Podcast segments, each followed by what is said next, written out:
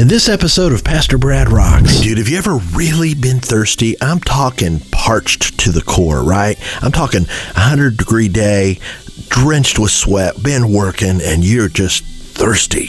When I get like that, I don't want pop. I don't want Coke. I don't want milk. There's only one thing that's really gonna gonna quench that thirst, man, and that's water. Water is what I just long for in those moments. Well, listen, today we're going to talk about soul thirst. And when your soul is thirsty, there is only one thing that quenches that thirst, one person, and his name is Jesus. I cannot wait to share about this. Uh, I, I, get to share with you a song from my 2003 demo. Uh, the, the album's called Rock You Up, and the song is called Thirsty. It's going to be so encouraging. I'm so glad you're here. Let's do it.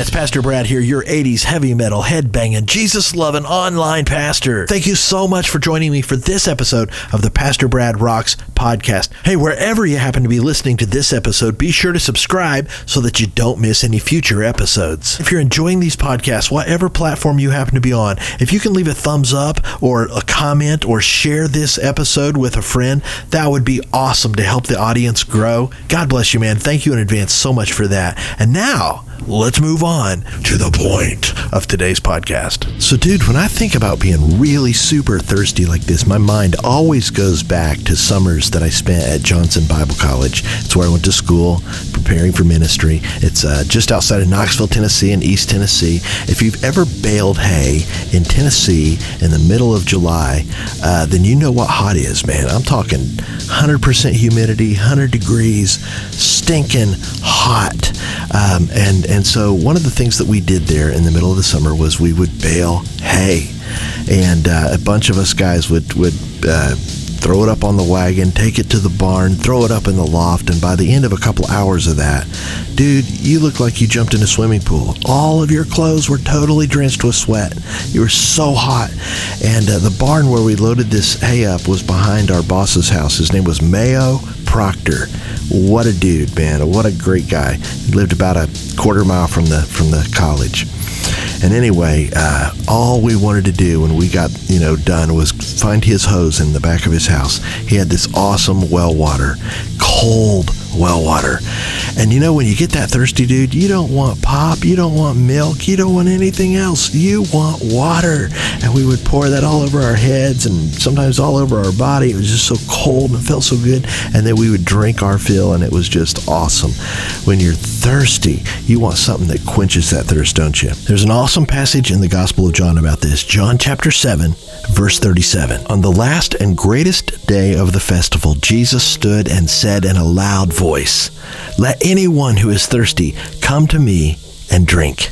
Jesus is talking here about soul thirst, and he's just declaring to the crowd, dude, if you are deep down inside thirsty for love and redemption and grace and forgiveness and a sense that you have meaning and purpose and that you're loved and just all of those things that the Bible wraps up with phrases like eternal life and abundant life, Jesus says, come to me and I'll quench that thirst. Now, to fully understand any passage in the Bible, you got to understand the context. What's going on here? Who's he talking to? Because when you really understand the context, it just makes the scripture, especially in this case, it really makes it come to life. Here's what's happening. Notice John says that Jesus stood up on the last and the greatest day of the festival. This is the Feast of Booths or the Feast of Tabernacles, okay? It's a really joyous celebration that happens once a year in Jerusalem. It celebrated Israel's wandering in the in the wilderness. Remember, they they wandered in the wilderness for 40 years. Now, if you don't know your Bible uh, history, let me kind of tell you the story. They were slaves in Egypt for 400 years, okay? And God calls Moses to be their deliverer, called him at, this, at the burning bush in Exodus chapter 3. He said, Go tell Pharaoh to let my people go. And then you go through the whole 10 plagues, and, and God leads them out of Egypt after he finally breaks Pharaoh's will. And they go through the Red Sea. Remember, God split the Red Sea, and then he crushed all of the Egyptians behind the, uh, the Israelites, and he brought them to Mount Sinai and in the Sinai Peninsula there between the uh, it, it, it, doesn't matter. I'm, t- I'm getting into too many details there with the geography, but anyway, he takes them to, to Mount Sinai and he gives them the Ten Commandments. And even more than that, he establishes his covenant with them as their God. And then he says, All right, now we're ready. Let's go to the promised land which is where Israel is actually today geographically. Well, they, they get these spies, and uh, 12 spies, one representative from the 12 tribes of Israel, and they go and into the land. It was called Canaan at that time, and they spy it out. And they come back and they say, Oh my goodness, this land is everything God said it would be, man. It's flowing with milk and honey. It's awesome. But 10 out of the 12 said, Dude, we can't do it they were just overcome with fear. They said their, their armies are too big, their walls are too big, they're too strong, they're too powerful. Joshua and Caleb were the only two that came back and said, Dude, I don't care how big they are, God's bigger, we can do it. But the 10 kind of overshadowed the, the testimony of, of Joshua and Caleb, the other 10 spies, and they scared the Israelites and they, and they, they said, Nope, we can't do it. They, they failed to trust God. So, God, in response to that, and all of this is kind of important so you understand what's going on, God said, Okay, okay, if you don't want to trust me, if you don't think that I can handle this, then this generation of Israelites can just wander around in the desert for 40 years. Uh, 40 years is a generation. The whole point was the generation that doesn't trust me can just die in the wilderness. And then I'll lead the next generation into the promised land. So they're out there for 40 years in the, in the middle of the desert. And during that time, God provides for them. He provides water for them every day in all kinds of miraculous ways. He rains down bread from heaven called manna every day. They could go out and pick this up. There's so many things we could say about manna, so many lessons. Anyway, they could pick that up. He fed them. The soles of their sandals don't even wear out. They had the same pair of shoes for 40 years. Talk about miraculous. It all kinds of things happen during this period, and God provides for them. So every year, after that, they celebrate God's provision and care for them in the wilderness. Every year, thousands upon thousands, huge crowds of Jews would make their way to Jerusalem to celebrate the Feast of Booths or the Feast of Tabernacles. And it was all centered in Jerusalem around the temple.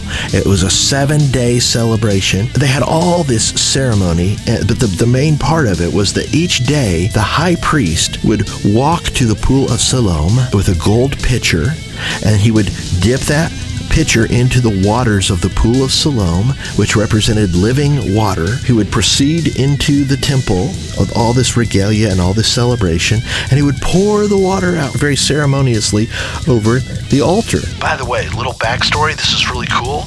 The pool of Siloam was fed I just I get nerdy on this stuff, but I think this is awesome. The Pool of Siloam was fed by a 500 meter underground tunnel that was dug at the time of King Hezekiah. He was the king of Israel uh, during the time of Isaiah, the prophet, who it would have been Isaiah speaking to Hezekiah, who gave the prophecy, um, and this will be a sign unto you. The virgin will be with child and will give birth to a son, and you will call him Emmanuel. That was awesome, right? 700 years before Christ, Hezekiah dug this tunnel that actually brought spring water and filled the pool of Siloam. I just discovered that last night in my studies last night. I just thought it was really cool. And by the way, that tunnel is still there and still operational. Very cool. The pool of Siloam itself is, is empty now. But okay, done with my nerdy stuff. But the priest would, would do this every single day. And the people, as they poured out that water, would recite Isaiah chapter 12, verses 2 and 3. Surely God is my salvation. I will trust and I will not be afraid. The Lord, the Lord Himself is my strength and my defense. He has come to my salvation you start to get the sense as you study this festival that while it is about provision in the wilderness, ultimately it's about God's goodness to his people and it's about his salvation. And not just about earthly salvation, but ultimately it's about eternal salvation and the deepest longings and thirsts of the soul. So the last day of the festival is the greatest day, and that's what John's talking about here. This is when Jesus stands up to speak. On the greatest day of the festival, the high priest once again goes to the pool of Siloam with the gold pitcher. Only on this day, everything's amped up. It's just bigger, people are more excited, and this time the, the high priest is is led by a praise band and there's worship and, and it's just like a parade going to the pool and, and he gets the water and he comes back in to uh, the temple and he comes to the altar and this time they march around the altar seven times with the water while they're singing praises to God. And you know what those seven times around the altar represent, right? The first thing that the Israelites did when they left the wilderness, crossed the Jordan River, and the first thing that happened when they entered the promised land was they encountered Jericho, the Battle of Jericho. You remember that? Joshua in the in the Battle of Jericho, God told them what he tell them, right? He told them to march around the city seven times and that he would then give the city into their hands. And so when they did that, the walls of Jericho came crashing down and the people went in and it was their first victory. So this is all kind of symbolic of that. They march around the altar seven times and then they pour the water out onto the altar while all the people quote Psalm 118, verse 25 Lord, save us. Lord, grant us success. And it was very likely right in that moment when the at the apex of this celebration that Jesus stands up. John 7, 37 and 38, and he says, Let anyone who is thirsty come to me and drink. Whoever believes in me, as the scripture has said, rivers of living water will flow from within them. And then in verse 39, John tells us that by living water, he was referring to the Holy Spirit who comes to dwell within every believer, bringing up a, living, flowing source of fresh life and grace and peace and God's goodness. Just in case you're wondering, yes, in this moment, Jesus is clearly, to anyone who had ears to hear, proclaiming himself to be the Messiah, to be the Son of God, to be the promised one who had come to bring ultimate, not just temporal, but ultimate salvation for thirsty souls. Now check this out, man. Let's let's extrapolate this out to the New Testament and to our lives today. We live our whole lives on this planet, in this physical life, in temporary dwellings, in temporary tents. The Bible even talks about this. 2 Corinthians chapter 5 verse 1. Paul says, "For we know that if the earthly tent that we live in, he's talking about our human body, right? If the earthly tent that we live in is destroyed, that is when we die, we have a building from God, an eternal house in heaven, not built with human hands. Paul talks in 1 Corinthians 15 about a resurrected, glorified body that we will receive on the day that Jesus returns. You know, I just recently uh, did a funeral for a wonderful saint of, of Jesus. Her name was Mary. And um, every time, every time I do a funeral, I always go up and spend a few minutes by the casket. And I'm always just, honestly, I'm honestly blessed when, when I know the person knew Jesus because, you know, you, you spend a moment there and you just know they're not there, man. I don't, I don't know if you've had that experience, but if you, next time you're at a funeral, and I'm not trying to be morbid or anything like that, this is actually for the Christian a joyful thing. You say, you know what? it's so evident that this body, this is what I knew. This is the this is how I knew this person was their their physical tent. But they're not home. It's so obvious that she was not in that body. Her life, her spirit was with Jesus. That's awesome. But we live our lives in these earthly tents all the way through life, which, let's just face it, it's a wilderness, man. It's a journey. We are all trying to make it through this life with all these challenges because we are not home yet, man. When people say, why is, why are things so messed up? Because we're not in the promised land yet, i.e., we're not in heaven. We're not home yet. We're still in the wilderness, man. And God has promised to walk with us and to provide all of our needs during this wilderness journey, just like he did for the people in the wilderness in the Old Testament. And then God has given us his Holy Spirit. Which is the fulfillment of what this living water Jesus was talking about is all about. He has given us this, this Holy Spirit stream of living water, renewing us every day with fresh wisdom and fresh peace and fresh grace and power to fill us up with everything we need. When you're down, the Spirit comes alongside as our, the Bible says, our paraclete, the one who comes alongside of us to help us and encourage us, to remind us of God's promises. Every morning, the Holy Spirit reminds me of two promises. Number one, this is the day the Lord has made. I will rejoice and be glad in it. And second, from Lamentations, he reminds me of the reality that every morning God's mercies are fresh. Man, I'm thankful for that. But the Spirit is that source of encouragement for us, that stream of living water that quenches our thirst. So awesome, man. I hope you know Jesus like that. I hope he has quenched your thirst. If you have any questions about that, never hesitate to reach out to me at pastorbrad at AOL.com. Pastorbrad at AOL.com. I'd love to help you uh, drink your fill of the awesome grace and life that we receive through Jesus, man. So now let's talk about this song that I get to share with you today. It's called Thirsty. It's from my 2003 demo called Rock You Up. It's it's kind of a ballad and at the time that I wrote it about 15 years ago, I was looking around at the world and just so bummed out about just the emptiness that I saw in so many people's lives. And you know, it's wild. Even though I, I, I wrote this a long time ago, nothing changes. I mean, our world, the world without Christ, is just they're so thirsty and they're trying to fill that thirst with so many things and it never satisfies and, uh, and you just get frustrated as a believer because you want to be like jesus in a way and just stand up somewhere and say dude if you're thirsty come to jesus and drink right and uh, I'm kind of expressing that in this song, and, and I hope it will will encourage you. I think I'm reflecting on some poli- yeah, there there's some political things going on there. Not really taking one side or the other, just saying, dude, none of this stuff's the answer. Only Jesus is the real answer. And so I hope it rocks you up for Jesus, man. I hope it blesses you. Uh, here it is, thirsty.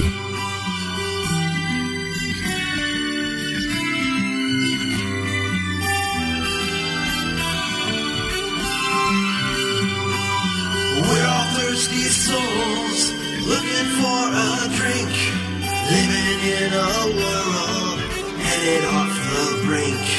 Some look to power, prestige, others just want a friend to set their mind at ease. Educators say school is what we need.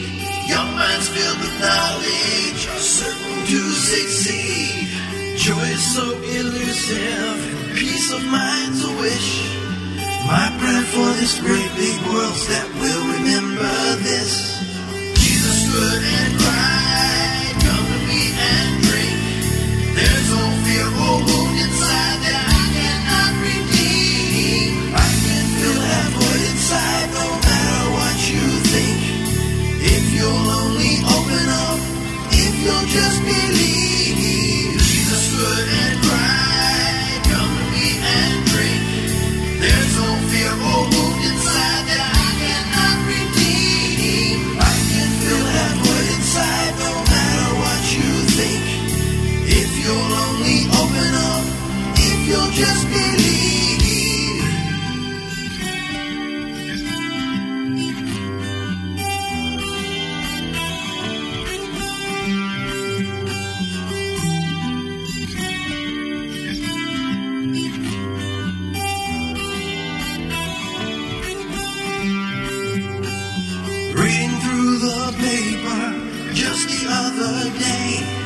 One asks for relationships, heartache on display.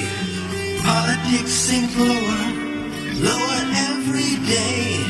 Well, I think it's clear Washington doesn't know the way. Educators say school is what we need. Young minds filled with knowledge are certain to succeed. Joy is so elusive, peace of mind's a wish. My prayer for this great big world's that we'll remember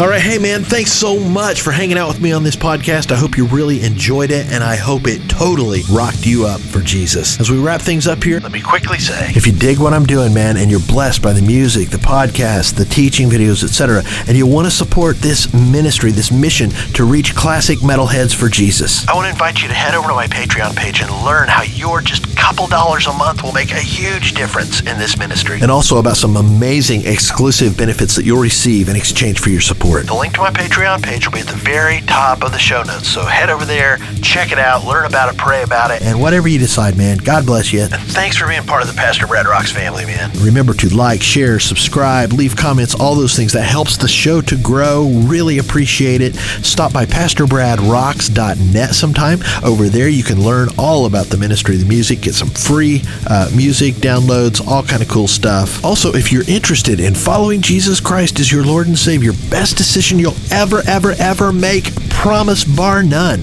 You can learn about that over at PastorBradRocks.net as well, or leave a comment here. I'll get back with you. Shoot me an email at PastorBrad at AOL.com. Yes, I still use AOL. Isn't that amazing? Thanks for hanging out with me, man. Until next time, keep your eyes on Jesus. God bless you. Pastor Brad, out.